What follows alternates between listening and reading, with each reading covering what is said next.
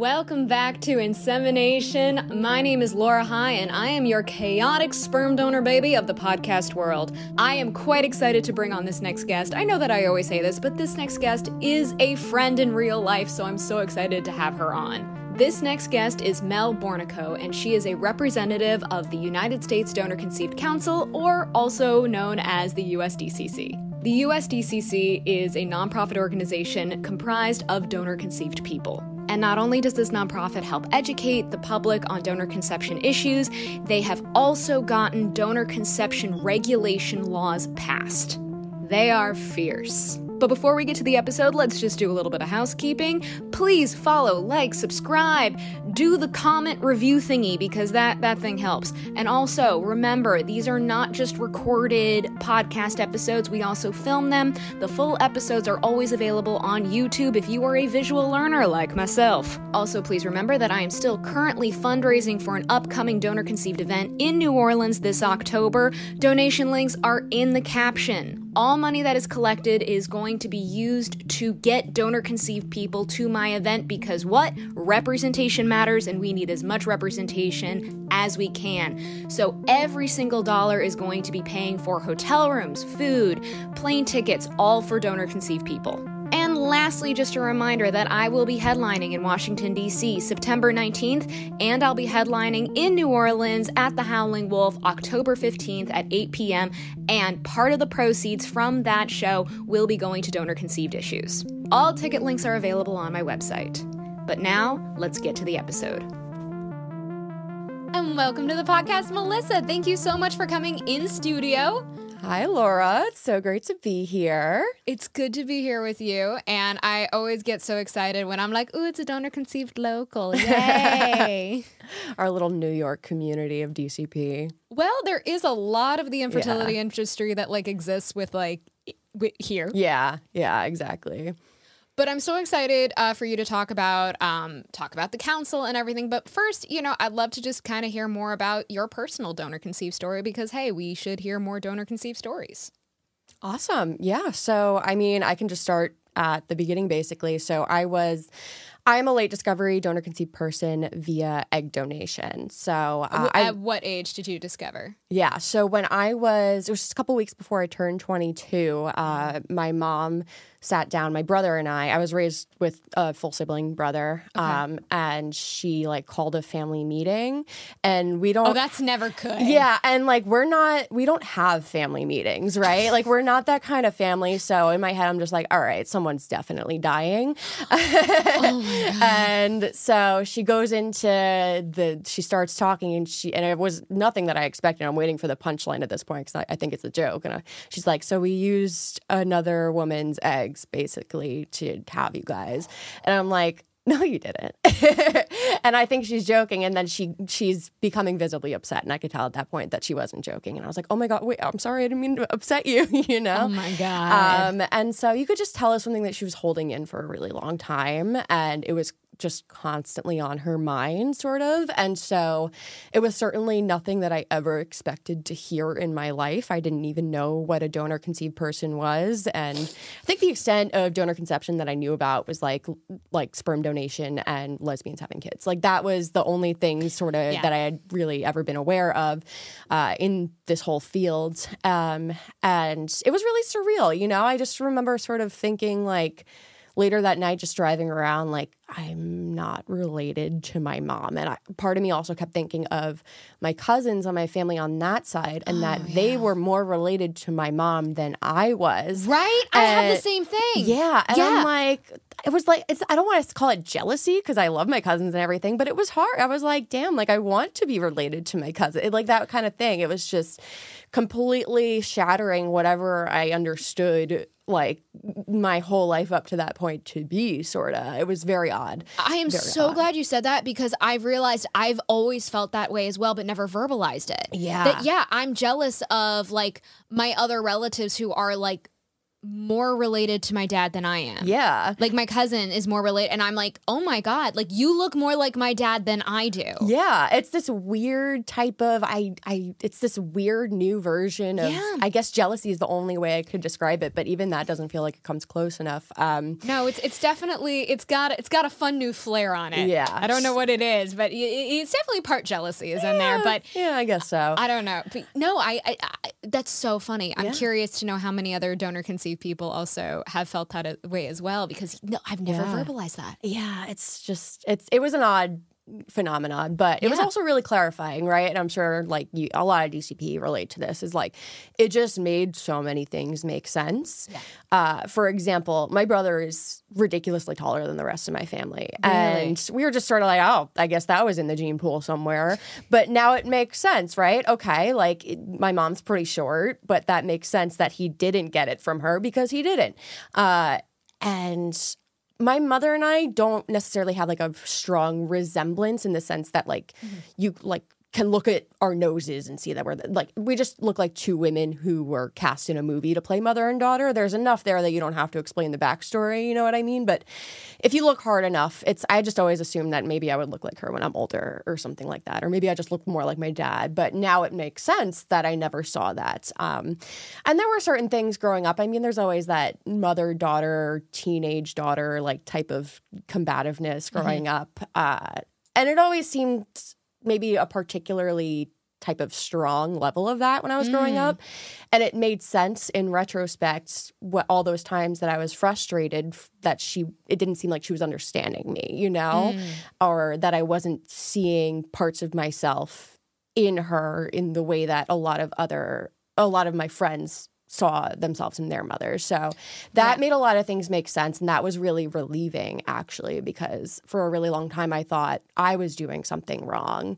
Uh, and the fact that I wasn't this whole time. It was just sort of a weight off my shoulders. So, and then it was also curiosity. I was like, wow, do I have any siblings out there? Like, do what is this donor like? What's she like? And so it was a whole just mixed bag of emotions. Um, and a lot of people ask me, was I angry? Was I happy? Was I whatever? And just all the emotions I just say yes to because it was it was just so mixed. And um and a lot of people do point out I, I think the anger part is something I really want to explore too, is because there was a grieving process of realizing that I was lied to, you know, and things Yeah. could have been different, of course. And at the same time, I, even though I know I'm allowed to feel angrier, I just don't. I think what I feel more so for my mother, particularly, is just compassion. Because when she told us the truth, you could just see like the guilt and the shame and Yeah. the heartbreak all over her. And it made me wonder like, she didn't deserve to feel like that my whole life. She deserved to raise her children without feeling like that. And she Yeah. deserved better so she could be fully present with her children as she was raising them. And it just i i attribute it more to another problem with the industry that my mother felt so unprepared to navigate this whole situation. So- I am so so grateful that you said that because I I really do like I feel like so many of the problems uh that that exist within the donor and, and it's not everything because there's just so many problems that are that just come from our unregulated system but mm-hmm. one of the big problems one of the biggest problems is the lack of resources for recipient parents the stigma of infertility mm-hmm. and the fact that it is still expected that like it's going to be a secret. Yeah. like, we, we're just not going to tell anybody. Yeah. And that is i do i think it causes so many of the recipient parents um, not just pain but i think it it makes their infertility trauma like I, I, it 10 times worse. And they end up and like for there's so many recipient parents where where they go like no no no i was fine. I i was fine. I didn't have trauma over it because i had you. And i'm like that's not how that works. I'm not yeah I actually, we are not the cure for infertility trauma. Yeah. We're not. You got to go get treated first because what's going to end up happening is you will take that infertility trauma out uh, out on us. Mm-hmm. Whether it is pressure to be a certain way, to be a success, to be worth that money. Mm-hmm. Like there's so much of that. Yeah, and that'll happen unconsciously, even when parents don't realize it too. Yeah. And it's certainly like there, I remember when I was a little kid, my mom's friends were over, and they were being they were being you know the Long Island wood. They're like, "Oh, you look so much like your mother," and I just stood there, um, and obviously I'm like eight years old. I'm like, really? I thought I looked more like my dad, and I didn't think anything of it. But uh, my mom is right there, and you just know what's going through her mind, and she wasn't saying anything, probably because of the elephant in the room that I didn't even know about. And it's like, you know, it, it it just didn't have to be that way. You know what I mean? no, it, it it shouldn't be. There shouldn't be any. I mean, with how many people actually struggle with infertility, I mean, it, it's a huge portion globally of the world. The fact that we are still, it, it's still stigmatized in such a horrific way is just. It doesn't serve anybody. Well, it serves the infertility industry, Yeah. but it doesn't serve our population. yeah. Um, so I'm so glad, and it's and the longer that I do this, the longer I'm in advocacy, the more compassion I do have for that kind of trauma, Yeah. Exactly. and the more I. For me, I have a real I have a real bug up my ass for when anybody goes like, "Well, if you're just infertile, deal with it." Yeah. And I'm like, that doesn't help anybody yeah. when you throw out those kinds of insults and it actually makes my advocacy 10 times harder. Yeah. Exactly. You're not helping. Exactly. Stop. Yeah, and there's certainly, I mean, like I I'm not someone who says that donor conception shouldn't exist because I think that there's certainly ways for it to exist Yeah. to be ethical. You know, just think of the donor conceived person first and foremost. You know, give them space to understand their situation and what it means to them on their own like don't tell them how to feel about certain th- like you know there's certainly ways to make it ethical so i don't think necessarily it shouldn't exist um, or anything like that i just you know I just want more compassion for us as I give more p- compassion to everybody else in in the triad. You know what I mean? I don't know if that's the best way to put it, but I think more compassion is definitely is definitely needed. Um, definitely uh, towards donor conceived people, but I do, and please tell me if I'm wrong. But I would not all advocates, but I would say the majority of the advocates want donor conception to still exist, but ethically, like that yeah, is never. And it's always the number one question I'm asked is like, so you're trying to end donor conception? I'm like, no. that's something with USDCC that we get a lot too. Is we do get a lot of questions of, are you guys trying to end donor conception altogether? And it's no. Like even if you read our um our call to action on our page, it's putting DCP first and foremost in all matters just in all decisions regarding donor conception. Yeah. Um, we're not trying to end it. There's no need for that, right? Um, it's just first and foremost what it what would be best for the donor conceived person? Because they at the end of the day they do have the least amount of choice. And it's not like people choose infertility. It's not like people choose No. it's not like this is a lot of people's you know necessary necessarily like their first path for a lot Yeah. of people. But it's out of all the people involved in this process the donor conceived person has the least amount of choice. Uh, so And the donor conception affects the donor conceived person the most. exactly And exactly It's not the choices are not just going to affect our bodies, our future. It also affects our children. yeah and their children too Yeah. and it affects the whole the whole lineage It absolutely does. Um, but I'd love to to um, uh, pivot back to your story. Did you find your donor? I did. So it was actually a funny journey. So I, between learning I was donor conceived and learning who the donor was, it was mm-hmm. about eight months. Whoa! So yeah, that was That's- mad quick. that's a fast turnaround. Like that's not typical for donor no, conceived people. No. And so I like took the DNA test. Uh, it connected me to like some distant cousins and stuff Mm-hmm. like that. I don't know if I have any siblings, but to my knowledge, I don't have any other half siblings from the donor besides the brother that I was raised with. But Okay. um, I ended up getting in touch with a search angel, which for people listening to this, if you don't know what that is, they're trained genealogists um, who help with uh, a lot of things, including helping DCP and uh, NPEs and adoptees connect with relatives through um, through genetic testing. And so there was. You can pay for them, or there are volunteers that'll do it for free. Uh, There was just one available, like a volunteer for me when I was doing this. So he was able to kind of put the final pieces together, connect me to someone who is likely the donor's her first cousin.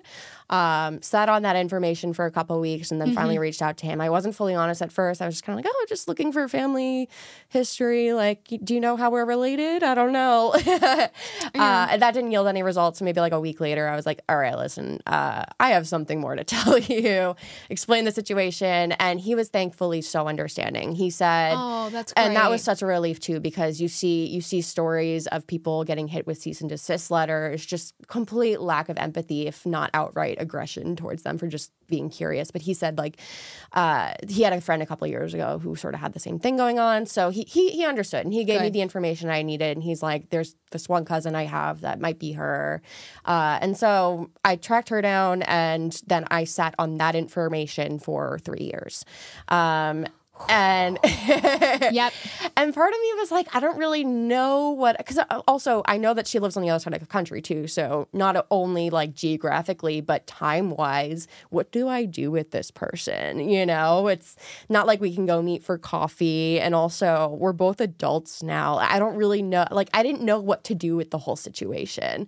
Well, there's no there's no script. There- Exactly. as we said, lack of resources, lack of fucking resources. Yeah. Yeah. And also part of me knew that there was a chance that she might not be receptive. And I think subconsciously part of me would rather not know Yeah. for a really long time than risk that that just stress of someone not understanding or mis- deliberately misunderstanding why I was contacting them. So I didn't reach out. And then one day I think I just sat down and was like, you know, God forbid she dies in a car accident next week. And I'm and I know that's morbid, but you just never know what's gonna happen. You never know. And so I sort of just bit the bullet, wrote her a Facebook message, and uh, she responded the next day.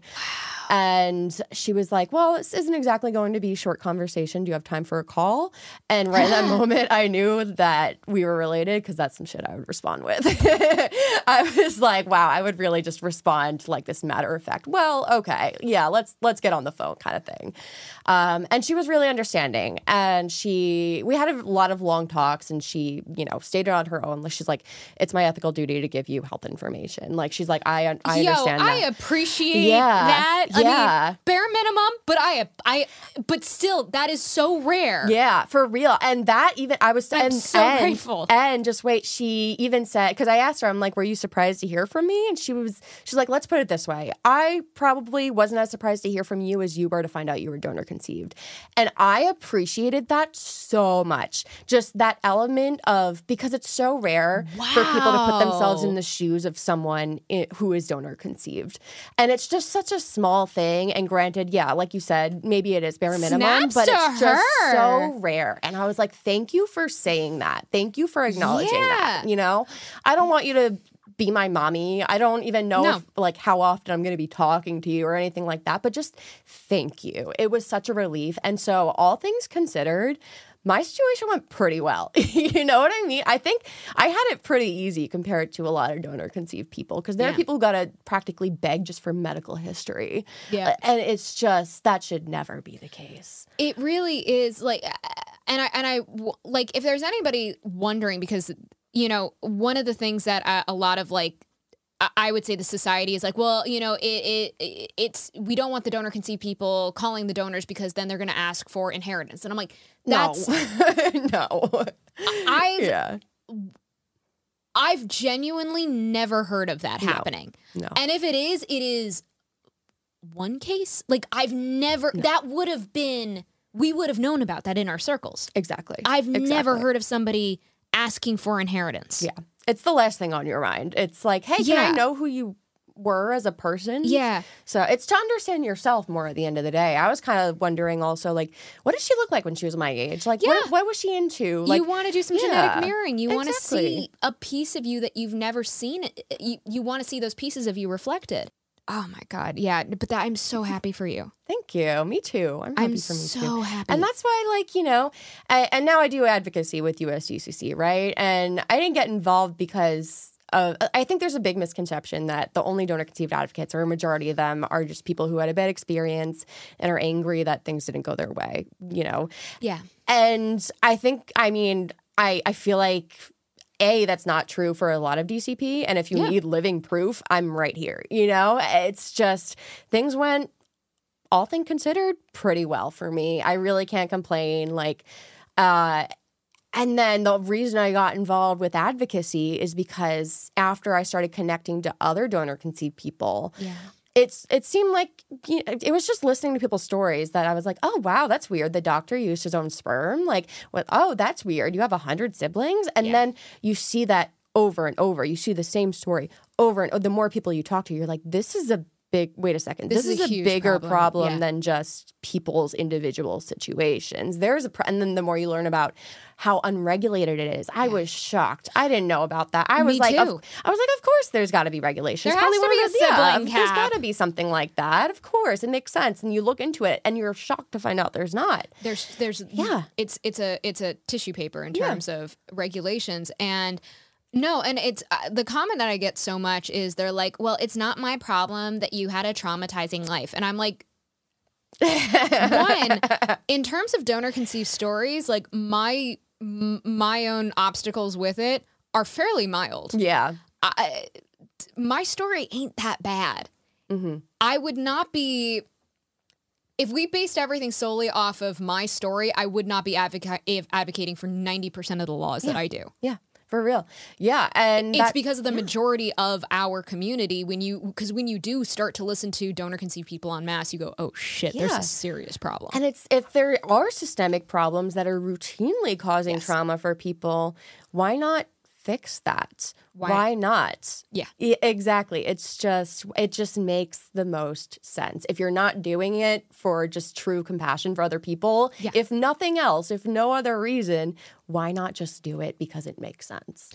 and that's always the thing that it, you know whenever i, I sort of uh, hit those let's say uh, less than empathetic walls i always kind of i'm like you have to also understand that it affects you as in terms of society Yeah. because it's limiting the diversity of our gene pool which we know what happens when that happens it, it gets dicey pretty quickly Yeah. um, and I always tell people, I'm like, just because you don't think donor conception affects you, it actually really might. Yeah, it could. Your brother, your sister might be a donor. You might be donor conceived, and you just don't fucking know it Yeah, yet. exactly. Exactly. Um, and it's your best friend might be donor conceived. You might be, you might end up marrying a donor conceived person. I, there's just so many ways in which it actually can directly affect you. Yeah. Um, your child might end up marrying a donor conceived person. Or needing to use donor conception. Or or you might need donor conception. Who knows? Who really infertility doesn't discriminate. It's IVF, everywhere. yeah. Yeah. So No, and it really is. I don't understand the lack of compassion and empathy because it's it is so. Not wanting a hundred siblings seems to be like uh, I, I don't understand how there is that kind of miss where people don't understand that one. Yeah, and I and inherently anyone listening to this podcast is like going to be more open minded. Um, I uh, hope so. I hope so. I do hope so. I, more. I will say my my listeners are y'all are pretty fantastic. You all are. I believe that. You got some are. solid fans out there. Um, but I think one of the problems is, and part of it is just people can be assholes sometimes, right? Yeah. But I think another part of it is even really well meaning people struggle to make that empathetic connection, even very progressive people, Yes. because there is quite literally no comparison to donor conception in the world. The closest parallel we have to donor conception is adoption. And mm-hmm. even that has its differences. Yeah. Contracts are signed after conception, sometimes after birth, or whatever the case may be. Yeah. There's a certain degree of intention that goes into creating donor conceived people that you don't see with adoption. And that's not to say problems are better or worse on one side or the other. That's No, but there there is a difference. different, and right? that, and that is a difference Yeah. when, when it when it happens and and and that's always something that people uh, that we always have a there's always a disconnect where um I'm like the donor is walking in understanding what their eggs or sperm are getting used for. They know. The parents are walking in understanding what is ha- like no one's tripping and falling into a cup.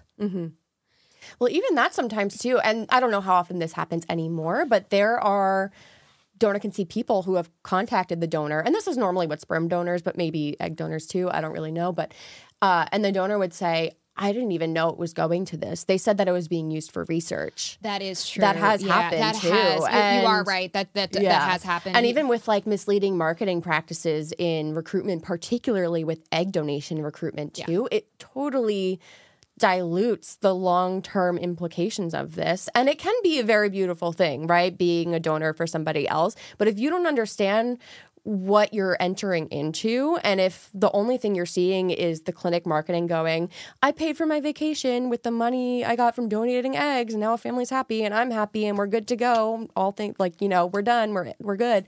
That's not helpful for anybody. That is No. not helpful obviously for not for the donor conceived person. What No. parent would want a donor who went in for for that reasons first of all? And second of all like and third the donor deserves to know that this is a lifelong decision here Yeah. they do. They do deserve that. And so, and obviously, there are donors that go into it saying, oh, like, I don't care. I'll just tell the DCP that I don't want anything to do with it. Sure, that does happen. And at the same time, I have personally spoken with so many donors that were like, I, I, even, even my biological mother, my parents' donor, was like, I was not thinking about it like that when I was Mo- in the process. No, absolutely not. No, we No. we've had um god, I have to see I'll see if I can find it in time, but there are we have found comments going they're not my biological children and we're like yeah Yeah, they are, yeah they are though. though and they're like no it's not how it works i'm like actually that's exactly how it works these are your biological children That- and i'm like this is your fucking donors they Yeah. don't understand this Yeah. how badly. Are you informing them? And you actually took a person on that didn't realize that? Like really? Yeah, that's very irresponsible on the clinic's part. it is. So then let's sort of t- talk more about the industry's responsibility and sort of like why we're in this mess. And so I'm very, very happy um, to say that I, you know, I, I get to consider the the council as a as a colleague, as it were. Um, and what you guys do is just it's so fantastic and it's so brilliant. And I would love, I want you to kind of flex a little bit. I want you to flex on the council's behalf and talk about what y'all do because it's so amazing. Yeah, awesome. Well, first of all, um, right back at you. you're awesome, and everything you're doing is awesome. Well, And- you guys are more of like, you guys come in and you do things professionally, whereas I just kind of come in like Wreck It Ralph and I'm just like, bah! And then you guys come in and you're like, no, okay, let, us actually talk contracts. Hey, But you got you got to come at it from all different angles, right? we all have our, we all have our strong we all suits. have our strengths and weaknesses and strategies and whatever. Um, but yeah, so the U.S. Donor Conceived Council uh, that started in it started as an idea in 2021. Actually, probably about two years ago now to the day, almost. Um, was so I, I was part of the We Are Donor Conceived Facebook group, which if people listening to this don't know, it's just basically a big community uh, started by Erin Jackson uh, for donor conceived people to sort of receive support, talk to each other, and you know find resources and other people who share their situation. Um, Erin Jackson posted in We Are Donor Conceived one day in the Facebook group saying, "Does anybody have experience with nonprofits? I want to step up my advocacy." And I saw that, and I did uh, have experience with that stuff in college and everything, but also I had been wanting to step up my advocacy for a long time and I just didn't know how. Yeah. Right. And there was a lot of important advocacy going on, a lot of like legislative efforts going on up until that point, but nothing centralized. Right. And there was really just this void already of this this organization that did advocacy and education specifically and it came through that uh, and so i immediately reached out to her we got to talking and it started just four of us uh, me erin uh, jillian phillips and tyler sniff who are still on the board to this day um, and it was just us sort of working out of our homes, uh, trying to connect with people, starting up the social media and everything. Uh, finally, in January 22, we incorporated officially as a 501c3 nonprofit. And from there on, we just kind of launched into action. We passed the Donor Conceived Persons and Families of Donor Conceived Persons Protection Act in Colorado, which is set to kick in Hell yeah, in 2025. Um, and that happened within like maybe five months of us incorporating. It was Yeah. awesome, and it just and, and it was Can sort of you talk start- about the details of that? Yeah, it's, yeah, it's yeah, a big one. It's a, it's a meaty bill. So, um, basically, what uh, it accomplished was it sort of just solidified the recommendations that the ASR, the American Society for Reproductive Medicine, um, already sort of stated for the industry in general. And so the ASRM sets these guidelines uh, for the industry that are non-binding, but um, for anybody, you know, if you're first time yeah. listening, always want to. The ASRM is the American Society of Reproductive Medicine. They constitute guidelines for clinics and cryobanks to follow. They are not regulations; they are guidelines. They are not binding, as as uh, Melissa just said. So Exactly. Yes. Yeah, the way you just put it perfectly. Uh, and so we started with that, right? So, as we know, there is no legal limit in the US to the amount of people mm-hmm. who can be created from one donor, which has led to problems like mega sibling groups, accidental yeah. incest, and just the paranoia of accidental incest can be damaging enough. So, there was a global limit set in Colorado of 25 families worldwide. So, that's not people because it became dicey because, oh, what if one family wants to have this many kids, do they have to use another? So just family limits was what we went with there because it was a lot more straightforward. And granted, 25 is a very high number. Well, uh, you guys wanted a, a smaller number. we number. wanted a smaller number too, but in order to get the bill to pass, that was what we had to compromise on. Which you know what? Oh, right, it's it's a start. It's a sure. no, it is yeah. a start. You gotta you gotta start somewhere. Yeah, and, and hopefully f- one day we'll see we'll see something more reasonable safer. and safer. But you but, know what? Sure. But given the pod sizes that we know that do exist, yeah, I will take a 25 family limit because it does stop the insanity pods that do exist out yeah. there. Yeah. And I happily take this. And granted, there are that doesn't mean that donors can't go to other states yeah. and everything, but at least within Colorado, we have that now. So anyway, it set the global family limit for gametes uh, coming out of Colorado and in mm-hmm. Colorado. Uh, it also, um, what was it? It required health uh, health history verification and regular updates every couple years, um, and it required identity release at 18 if the donor conceived person requested it. Uh, and so that, and there are other things also that were within this bill, but those are the three really big things that um, were pretty high on our advocacy list to start with. Uh, because as we know, it's in you know all except Colorado no in the US it's not required for clinics or agencies to verify a donor's history which has led to situations where a donor has lied about their health history a DCP inherited something they didn't know about and they died as a result. Yeah. um, and not even that too but you got to also update it because if I donate eggs at 25 get cancer at 26 and don't tell them I'm I I legally am not doing anything wrong but morally I am right? Yes. Uh, and so and we did this was also based off of our advocacy survey that we did. We surveyed the donor conceived community their parents the donors and allies about what kind of legislation do you guys want to see?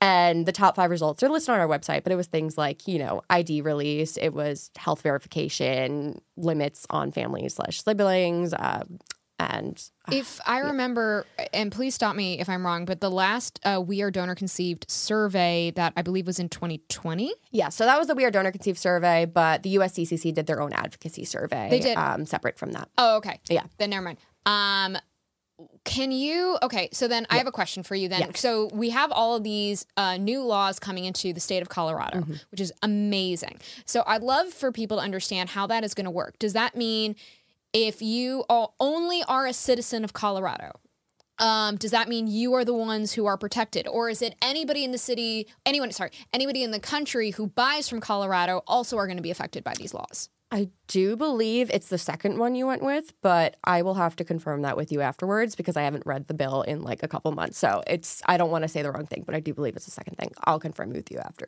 uh, no, no worries. Yeah. Um, for for anybody who is who is listening, uh, we're gonna get this answer, and then I will right now I will post a graph on YouTube that will that will say it. So we we will figure this out, yes. and before this episode gets posted, I will post this graph, and it will say it.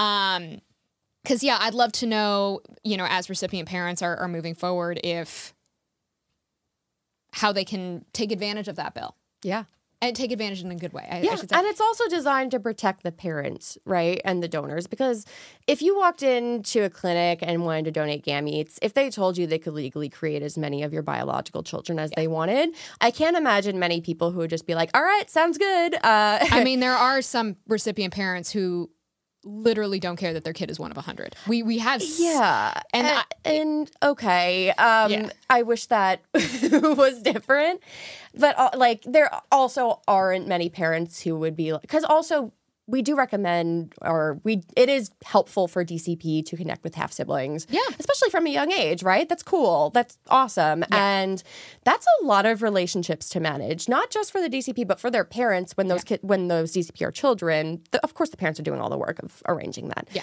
Who ha- who has the time or capacity to manage a hundred different relationships?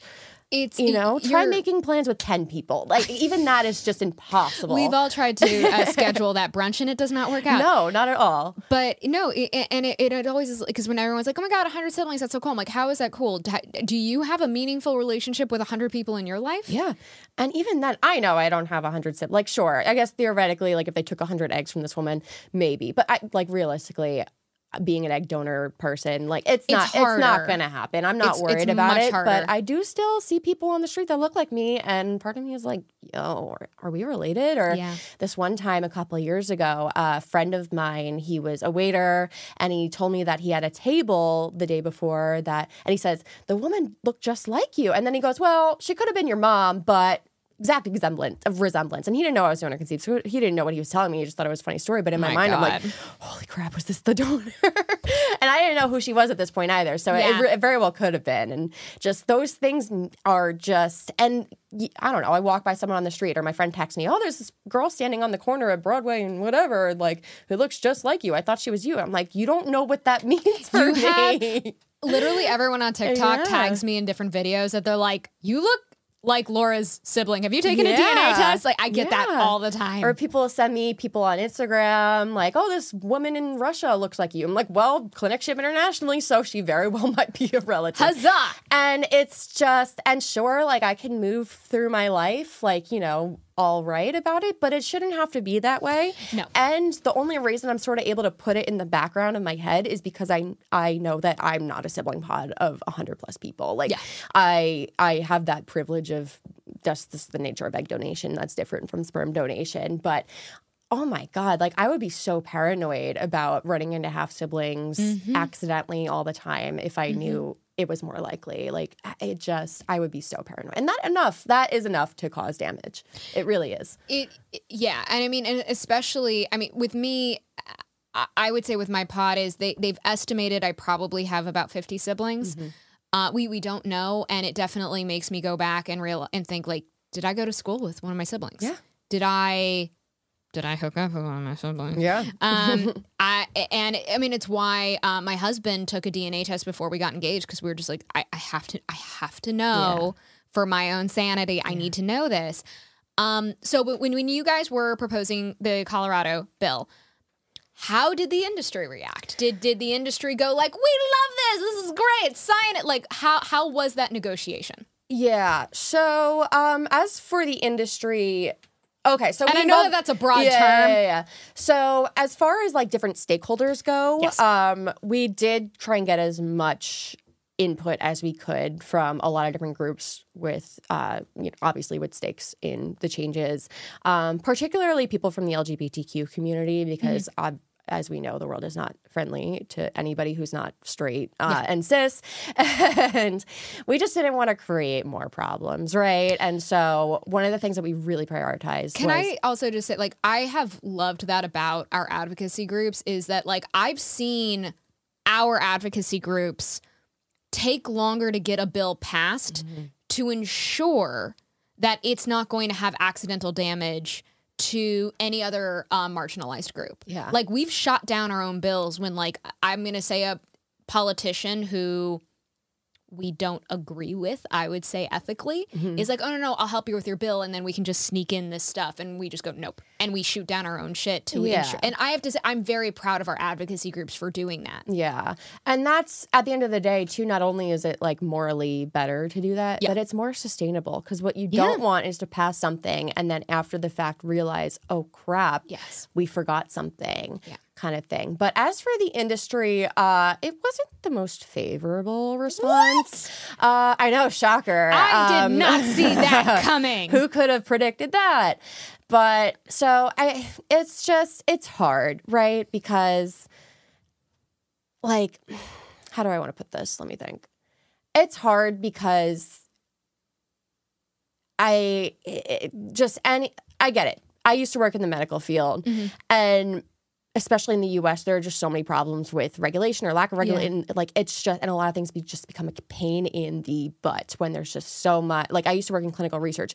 Every little thing doc every little thing like ev- you miss one detail it's the end of the world. And it really is too and like I get it you know? And more regulation isn't always the best thing in healthcare because it makes everyone's lives harder and puts the patient at a different disadvantage. The problem is with the fertility industry, there is so little regulation that and that some baseline regulation is not putting patients at a disadvantage. It is protecting them. Uh, and yeah, if we're not responsible about it, we could make providers' lives harder. We could make and and that inherently might contribute to phys- physician burnout and make the patient's lives harder and everything like that. But it just it doesn't mean that there shouldn't be anything. Uh, that means that we have to be smart about how we go about it too. Yes. And that's not like it's just and healthcare in general is such a complicated Yeah. problem this whole industry but especially within the fertility industry it is it is very complex too. So i, I get when people I, i've been told that there have been people working at clinics who referenced the colorado bill and called it petrifying right? Uh, that they were afraid that it was going to happen to them too. Or like it's it's it's they're afraid. Um and I get it because you got to keep more records and like that's a lot. And then it's like, how do we even start to do this? I get it. You got to create the infrastructure for all these changes, but it doesn't mean it shouldn't happen because we need records because people are quite literally dying. Yeah, Uh, it- it's, it- it's I, yeah. I, I understand you're gonna have more work. You are not gonna buy that second boat because that's yeah. Oh, you poor thing. No more yachts for you. but that's really what it, it is. Yeah. Is it is going to cut into the profit margin, and that is It's a multi-billion dollar industry. They could take a pay cut. That's what I said. That's not. That isn't a USDCC quote. that is a Melissa quote and how I've thought about things before. But yeah. No, it, it. I would. I would have to say I validate that. Yeah. Um, and it, it really is like if you compare what they pay donors. If you can take what what a donor makes versus what a, a family pays, and you look at the it's exploitative. it's it's insane what what the difference is. yeah. And there's I understand that there's overhead. Mm-hmm. I understand there's overhead to run a cryobank I, or a clinic. I totally appreciate that. But you don't have that much. Yeah. You don't have that much. No, not at all. They're p- they're parents who take out second and third mortgages on their Yes. houses. I was talking to a parent last year who her and her husband were going through the process of getting an egg donor and she was practically in tears over like she wa- she's like I want to use a known donor. I want to do all these things. It's just so expensive and they make it so every little thing you every you get a picture. Oh, that's more money. Oh, you get all like it's just Oh, like to get health how- records, you have to pay more money. It isn't, and this is something again for everyone to understand. Like when you buy a vial of, of sperm, you don't get the health records for that sperm. You have to No. pay extra for the health records. Like that's insanity to me. And you're paying a thousand dollars for a vial, exactly. a vial, and that doesn't include health records. Are you shitting me? Yeah, it's just it's it's such a problem, and at that point, we're, it's reaching the far beyond the point of like unnecessary, right? It's just that shit that is a problem, and it's just these like these clinics are charging way too much for these things, and that They is that is that is not okay. It, you know, it is, and that is part of. I would say, uh, I, I would say it's it's part of an issue with the fertility industry. I, um, is the amount that they're charging people. yeah, Ever, it doesn't matter how much money you make. For you know, everyone struggles with fertility issues, and the fact that donor conception is only available for the wealthy is uh, it's very very it's it's not good and then what ends up happening is because it costs so much it drives people to go to these much more dangerous methods like Yeah. Facebook groups Yeah. where the that's where the serial donors like you know hunt and prey yeah, um and it's just we there needs to be mu- a much more reasonable cost that an average citizen can actually pay for um but how ha- so I but i'm i'm so impressed with how quickly the donor conceived council like really picked up steam like you guys moved you. fast how has the fertility industry reacted to you since then? Like, how is it? And I and again, I, I'm Yeah. saying because with the fertility industry, you have the clinics, you have the cryobanks, you have the stakeholders, you have ASRM. Like, there's I, I, I'm saying a giant big blanket term right now, but um, but let's talk about ASRM. Sure.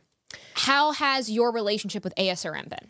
Um, I don't like that pause. Yeah. So, so let's just start here. In 2021, so the, the American Society for Reproductive Medicine has a conference every year, uh, probably the biggest event in the year in the fertility industry, at least in the U.S. and possibly one of the biggest in the world.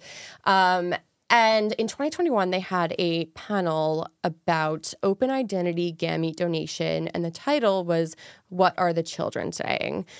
And not only do we not like being called children because there are DCP who have lived and died of old age, like you know what I mean? Like it's just they're DCP in their We're- seventies we're that I know. Like yeah, we're we're not children. Come on, guys. But also the panel did not have one donor conceived person on it.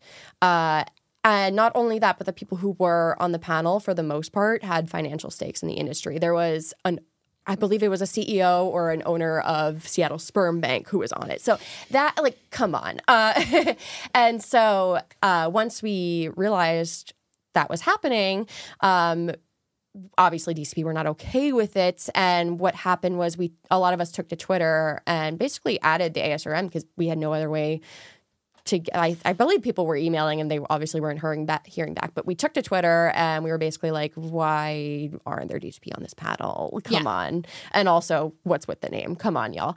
Uh, and eventually what they did was they allowed dcp to create a video about the dcp perspective that was used in the supplemental material uh, to that panel Oh, Thank you. yeah, and th- and they said it was too late to change the panel or all this stuff, and we're like, okay, whether or not that's true, I don't know. Um, Yeah. But we took the opportunity, we gave them the video, and it didn't really get a whole lot of views from what I remember. It was like less than two hundred, so it, it it really could have been better in a lot of ways. Um, but if you were someone on the ASRM who was in charge of this panel and putting this together ideally it should be a learning experience right of, Yeah. oh wow how did we not think of that Yeah. you know if at at very best how did we not think of that kind of thing next year let's do a panel of dcp uh, about dcp with dcp on it if we're going to do this but after that it was like it was as if they kind of just expected us to go away just radio silence the next year no dcp panels no not a word from anybody about the year before and how to make it better or it was just sort of like In all right. 2022. yeah in 2022 and then again this year there's also just same thing as last Well, year in 2022, I. Uh, I, I went to one of the one of the conferences Mm-hmm. and I went up to the woman who was um, in charge of it and I'm like, so what are your thoughts on the fact that there are no DCP on any of the panels at ASRM? Mm-hmm. And she was just like, oh well, you know, I'm just not in charge. Well, there was that stakeholder meeting and I'm like, that's not that also wasn't run by the ASRM That wasn't- at all no also and and I literally and it was actually funny because uh one of the recipient parents who spoke on that panel said she was like no DCP has been invited. And she was like what? Yeah. like she was genuine she was like they should be hearing from you from the most. Like Yeah. as a recipient parent she was like that's insane. Yeah. my other favorite reaction was there was another recipient father there and I was like why what do you think about the fact that no donor conceived eh, person has been invited to talk on any panels? And he was like well why would donor conceived people do that? Like how would that serve you? And I'm like, as a recipient father, as a recipient parent, the fact that Oh, you boy. don't know that Yeah. and you were invited to speak on a panel is extraordinarily concerning to yeah me. The fact that Oh, you boy. don't know. And I'm like, no, no. sir, you have you have a donor conceived child. And they asked you to speak on a panel and you don't understand. You can't connect the A panel dots. is supposed to be composed of experts, and if you don't know that simple fact about how it would be serving a DCP to speak on a panel about themselves, you are not an expert. You you shouldn't be on a panel, but also this should be a red flag to you going, I don't Yeah. understand enough about my child. Yeah, yeah. And so, I mean, just it's the whole thing with the video and then hearing nothing afterwards. And it was almost like they just wanted us to, like, all right, here you go. Like, they dangled the carrot in front of us, gave us some breadcrumbs, and was like, you're full now, kind of. And it, and we're not just going to shut up and go away. A because it's important to us, but B because we keep being created, right? Like Yeah. the more you create DCP, the more we're just going to be growing up and speaking out about this. It's just if you don't change things, this is just going to keep happening for you, you know? It's that's the way it's it's clearly snowballing that way. Yes. And all we are doing is finding more donor conceived people and more donor conceived people are getting pissed. Yeah. Yeah. That's all that is what is happening. That is the trajectory and it was like guys, you know better than us how many of us you fucking made. Yeah. Like you created your own karmic reaction. Yeah. And so um, there's this one person within the ASRM. His name is Sean Tipton. Uh, Hi. he- yeah. And so he does a lot of work for the ASRM, um, one of which is lobbying. And he has gone on the record saying that uh, DCP aren't their patients. And he's basically used that as the reason to justify not including DCP voices. And it's like, okay, sure, we're not our pa- your patients. We might be. We might have infertility problems down the line. Think of that. But, But also, we're your paycheck. yeah, that too. And also, like, going back to the whole there's no pre concept for donor conception. You can't just go based off of what you've done before as a template for what you're doing now. Like, Yeah. yeah, we're not your patients, but what other aspect of medicine intentionally creates human beings that maybe aren't your patients, but are still part of what you're doing? It's just, you can't go off of that. You're creating us, it's we're the result of your actions. It's just Your entire Yes. industry is about creating sentient human beings. We are your profit. Yes. We are your product. yes. And it's like you can't we're not I've said this before, but we're not mouse pads. Mm-hmm. We're not I know you'd like us to be. I know you really want us to be, but we aren't, and it can't work that way. You can't treat us like an inanimate object. Mm-hmm. We are sentient human beings. Treat us like some. We're- Yeah. I'm like, I get it. We we paid for your renovation of your your new kitchen. I get it. You're welcome. Um, I think part of it also is there's already just the sanitized nature of the the donor conception process Yeah. takes a lot it does a lot to remove that humanity Oh, from yeah. the DCP because think about it you're thinking about donors in terms of what parents are going to pay for which donor too you're you're listing donor profiles like like for parents to flip through them and pick what they want their kid to be kind of thing.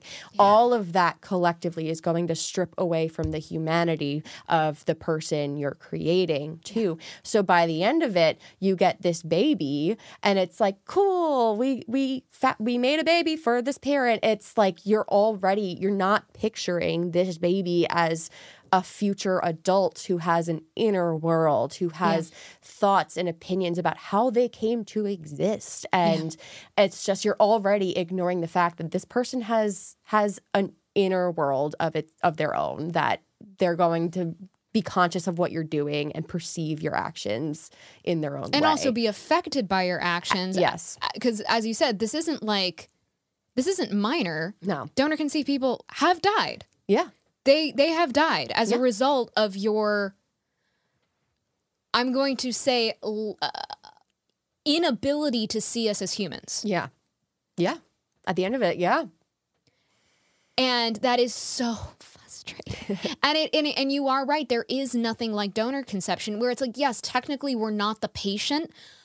But I we're also not not But the we- patient. but we're also not not the patient. You know, we sort of are tangentially a patient of yours, Yeah. and we should be treated like patient too because you are create like yeah, no it's hard it's very but there's nothing to compare it to and it's it's it's difficult but Mm-hmm. it's as we said the donor conception doesn't just stop when you get pregnant it doesn't it, it is now it is a forever thing Yeah. so you got so okay so we had the video in 2021 and 200 views on it then 2022 we didn't learn anything and they didn't invite any donor conceived per- people on a panel or anything to speak at the ASRM conference. We are now at 2023. The ASRM conventions, which will be in New Orleans in October, uh, have not invited uh, any donor conceived people to be. Yeah. Yeah. So, I mean, ideally, what we want, right, is for part of the conference to be all right, what do donor conceived people think because we're creating them? Uh, I mean, the council should have their own panel. That should yeah, be yeah in an ideal world, right? That should- Um, and so we just mm, we're pretty sure that if if that's just not gonna happen unless we just really like you know keep showing up for things. So uh, something that the USDCC is doing this year is uh, we're running this campaign called uh, Pull Up a Chair.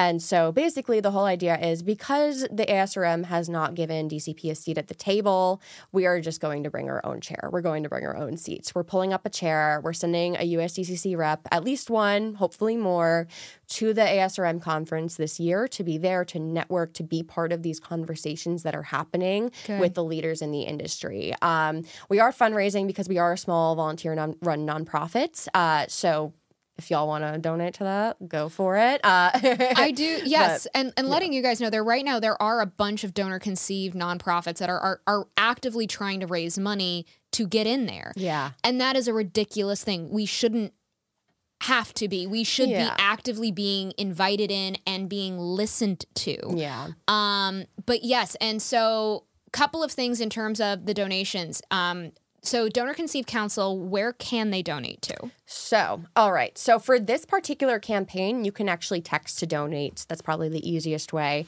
So, the phone number is 53555 and text the, the phrase USDCC23.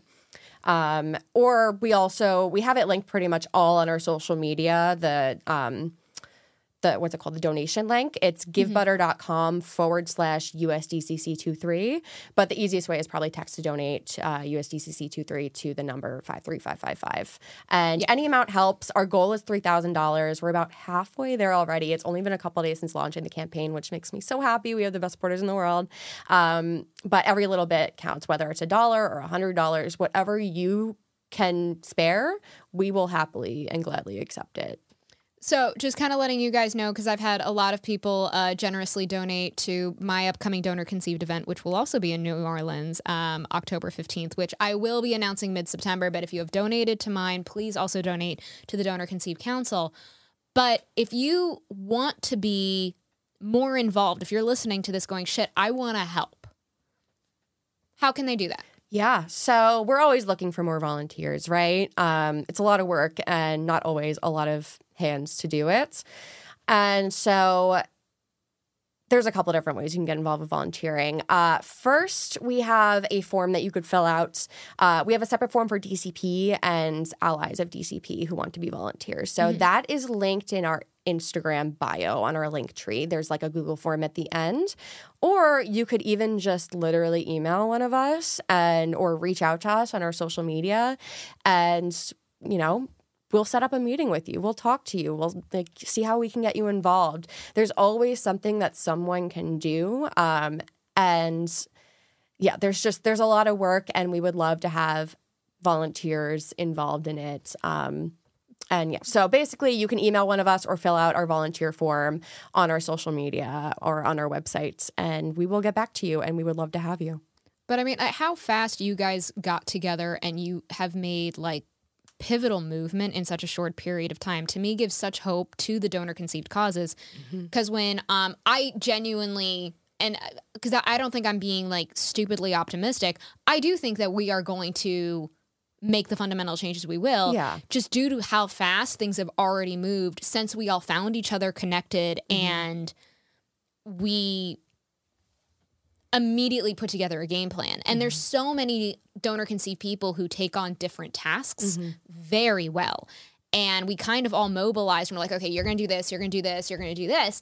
And that has been, and I know that that's only going to build over the next few years, especially as more donor conceived people unfortunately find out that they're donor conceived, uh, which we know is going to happen yeah which really sucks, but we we know it will, and it's going to strengthen as more and more voices, as we all kind of come together, and our our volume gets just much louder. And it is something that I do when it comes to ASRM, when it comes to the stakeholders, when it comes to the clinics and cryobanks, is that I don't think they understand that they are fighting a losing battle. No, no. And it, it I mean, also at the same time, too, who like okay people cite for one reason regulation will lead to fewer donors maybe not maybe it'll lead to different donors first of all there has been research showing that It's actually the research has shown Yeah. that that's not yeah, really true. it's just maybe maybe initially it dips and then you see a shift in demographics and sometimes the number of donors even goes above baseline after that legislation kicks in, uh, In that's for an- anonymity and an, payment is a different yeah. situation it's kind of muddy but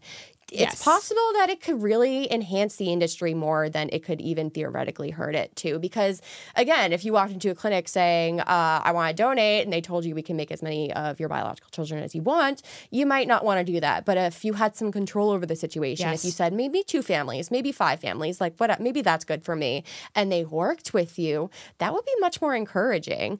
I. Knowing how the industry works, I would never just go to an egg bank and Oh expect them to work with me. Absolutely not. And I Yeah. wish it was different. Yeah. I do. And, you know, I'm sh- like, maybe to a close friend I would donate eggs to or family member, but I would just, I, I don't trust.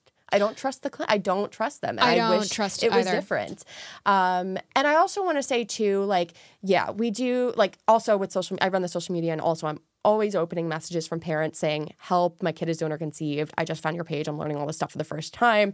I'm panicking, basically." And it's like that should never be the case. You should get information about DCP before you even start the process. But regardless, But we always hear that from recipient parents is they are I mean still it's not I wouldn't say it's the norm anymore, but there are still recipient parents to this day who are being told by their doctors you never need to tell them that they're donor conceived. Yeah. They're still getting told that to this day. yeah, So they they don't get a single scrap of resource, Yeah. any sort of help. They're sort of like left, and then they end up finding us. And I get those same messages where mm-hmm. I can literally hear the tears in the text going. Yeah. "Oh my god, I've already traumatized my child. What do I do? Oh my god." breaks my heart because parents don't want to hurt their kids, No, right? for, for the most part, they don't. They don't. They let. They would prefer not to. And I will say also for all of all of the heartbreaking messages I get, for all of the pushback we get, for all of the times I look at the massive amount of problems we have ahead of us and just think that it it could never get solved.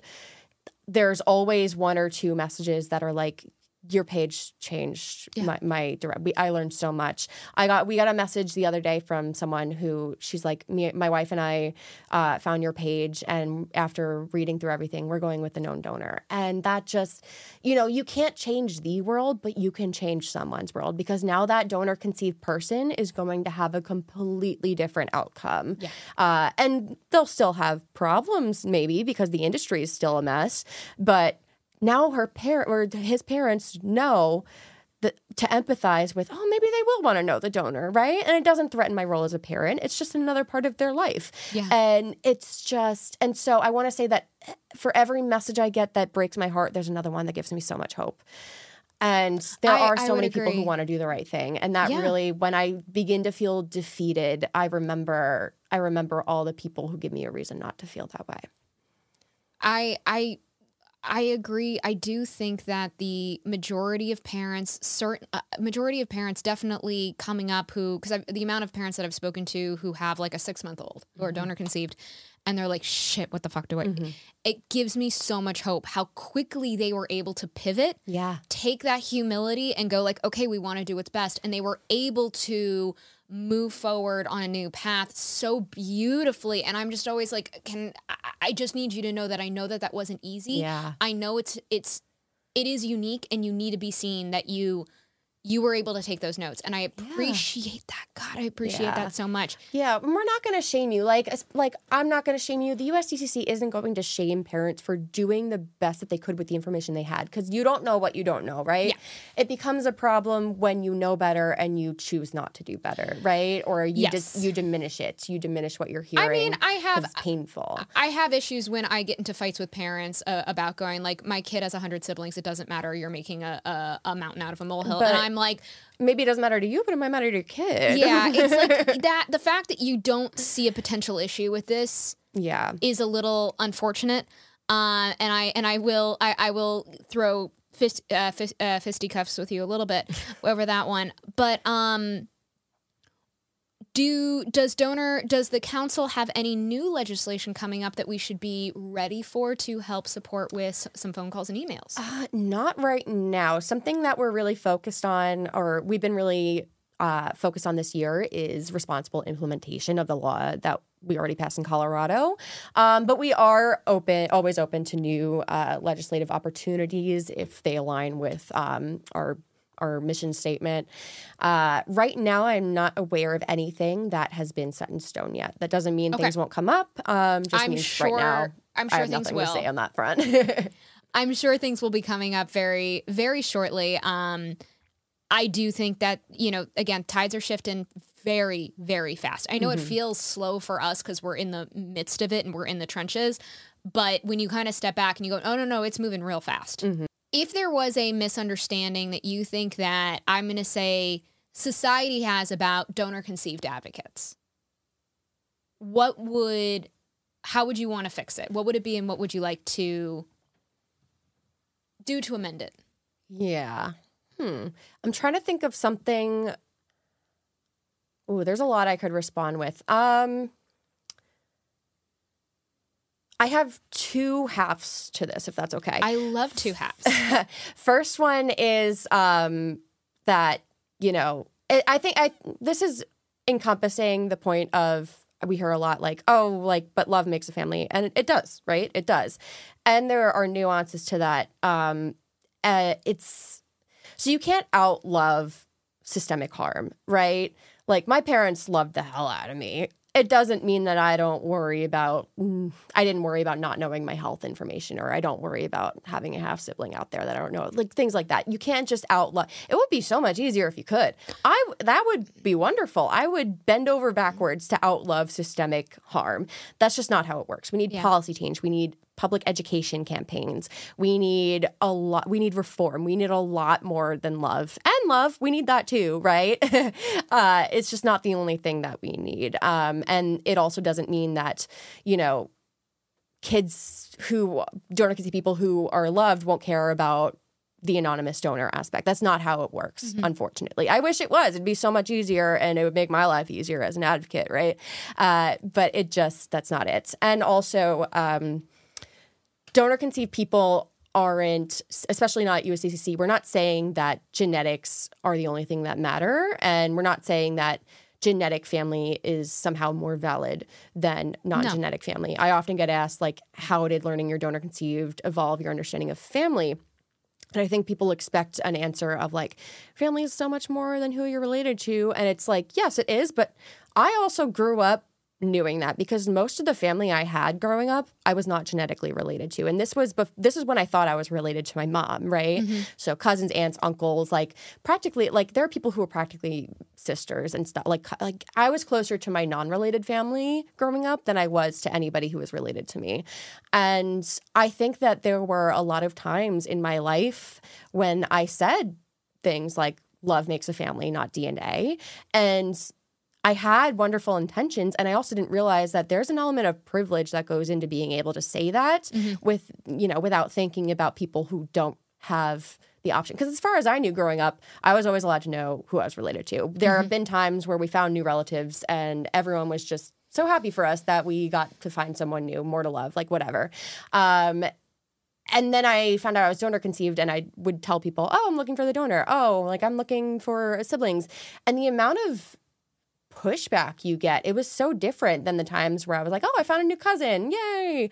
Uh, and it's just so it's it didn't evolve my understanding of family to be love makes a family, not DNA. It also didn't evolve my understanding of family to be DNA is the only thing that matters. It evolved my understanding of family to being family is whatever you consider it to be. Because literally, who the hell are you to tell someone what they can call family and not? So, and part of having that chosen family is having the choice to know your family too.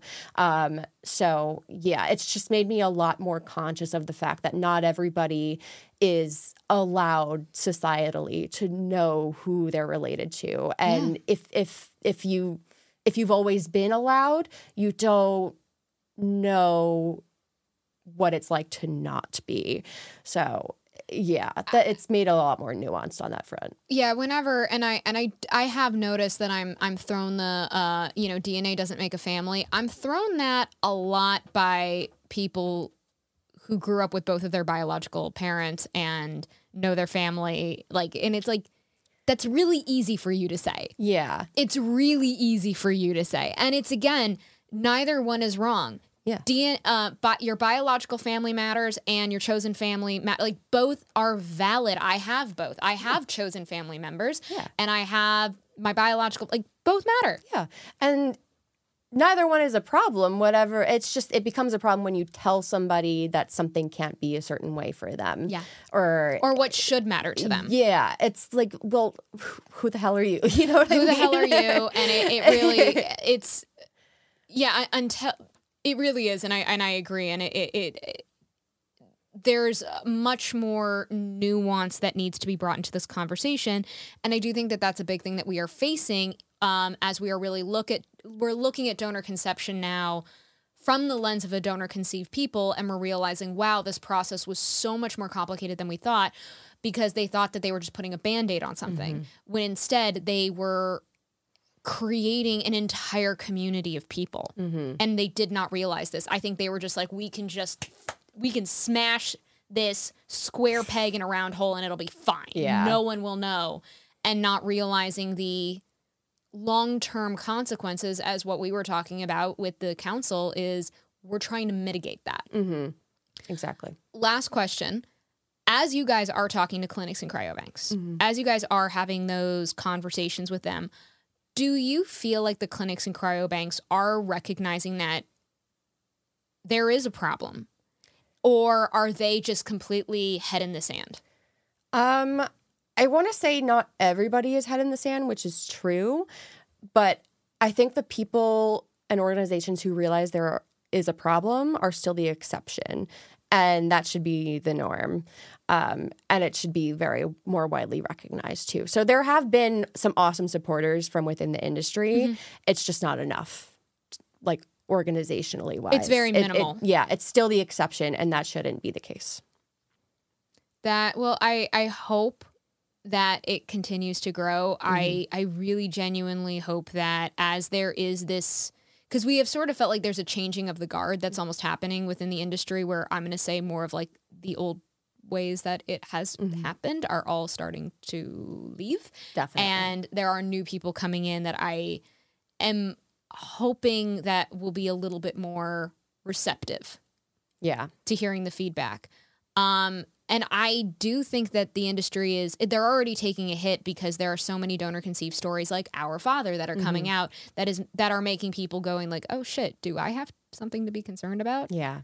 And it's again, it's why I'm like, guys, go with the change now before your hand is forced. Exactly. Exactly. The sooner the better. And things are going in the right direction. And I hope to see it continue that way and to go faster in the right direction. I think we're going to be let's see it's it's 2023 now. I really think in 33 um I think we're going to be already looking at an entirely new industry. It we might not be all the way there yet. I doubt we're going to be because we haven't even touched on international law yet, which is like there's a, a whole lot. other thing. That's a whole other thing is when it comes to donor international law. Jesus, but I do think that we are going to look. We are going to be leaps and bounds Yeah. um, ahead of where we are now, where we're just trying to g- explain the basics. Mm-hmm.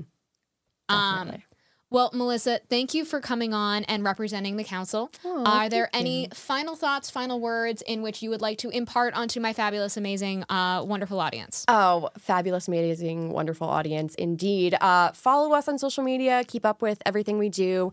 We have Instagram. We are at Donor Conceived Council. Twitter, we're DC Council USA. Facebook, we're just US Donor Conceived Council. We're also on Threads now. Same uh, username as Instagram, Donor Conceived Council. We have LinkedIn, pretty much every social media you can find us on at this point. We do have a TikTok also.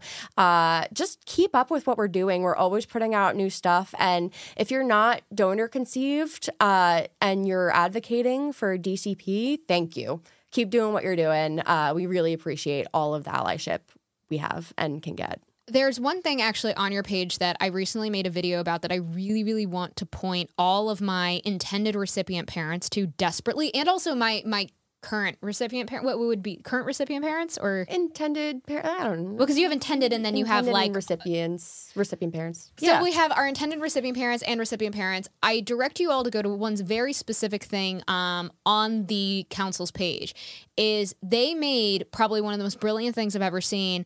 It's a graph, and it's a traffic light graph that shows all of the banks in the United States, and then basically rates them using traffic lights using green, red, yellow, um, black, gray and shows very clearly what their bank policies are. And I want to be clear this does not reflect regulations. This does not reflect regulations, but this very clearly shows what the bank policies are. And we we know that there are banks who break their own bank policies, like we know that exists, but I do believe that this graph mm-hmm. shows such a good temperature check Thank you. such a good temperature check Yeah. on these banks as to what they do value. Mm-hmm. And you can see who are trying to progress and take on donor conceived values mm-hmm. and who are like, fuck that bullshit. and I cannot recommend this graph. I think this is singularly one of the most important tools an intended recipient parent can have. Share this with all intended recipient parents. I, I, I cannot pray. And whoever made that and took the time to make that, oh my God, they deserve all of the fruit baskets in the fucking world. They worked so hard on that. I wasn't part of the pro- Oh that project, God. and the people who were worked their butts off. It really they put so much time into it. It's and they brilliant. They really shows how much It's they care about this topic too. It really they worked so hard on it. They do, and it was. I'm like, that is such a good tool. It mm-hmm. is singularly such a phenomenal tool. So I thank whoever did that for me. oh my god, just brilliant work. But please, everybody, like if you're if you're gonna go to their site, go donate, and then go check out this graph and send it to everybody you know because it's just it's so fantastic. Um, and I will put the link to that graph along with the donation links in the captions, um, just so that everybody has that. But I think I think that's it. Oh my god, thank you, and go donate. And I will. Am I going to see you? And are you going to be in New Orleans? I will be.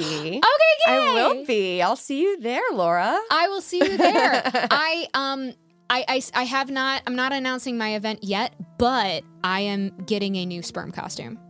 I'm so excited for this. And it's and it's it's getting made by a Broadway costumer. oh I'm my so goodness, excited. this is groundbreaking. It is I well because my first one was like I bought it on Amazon, which Yeah. was like and it, it's literally decaying on me. It is the most disgusting thing. Like I need to toss it as soon as I oh. can. But this new one I'm very excited about. So you'll see me running around in that. I'm looking forward to this reveal. All I right, can't I will see you in New Orleans. We'll get some beignets. See ya. Yeah, can't wait. All right, thank you guys. Bye.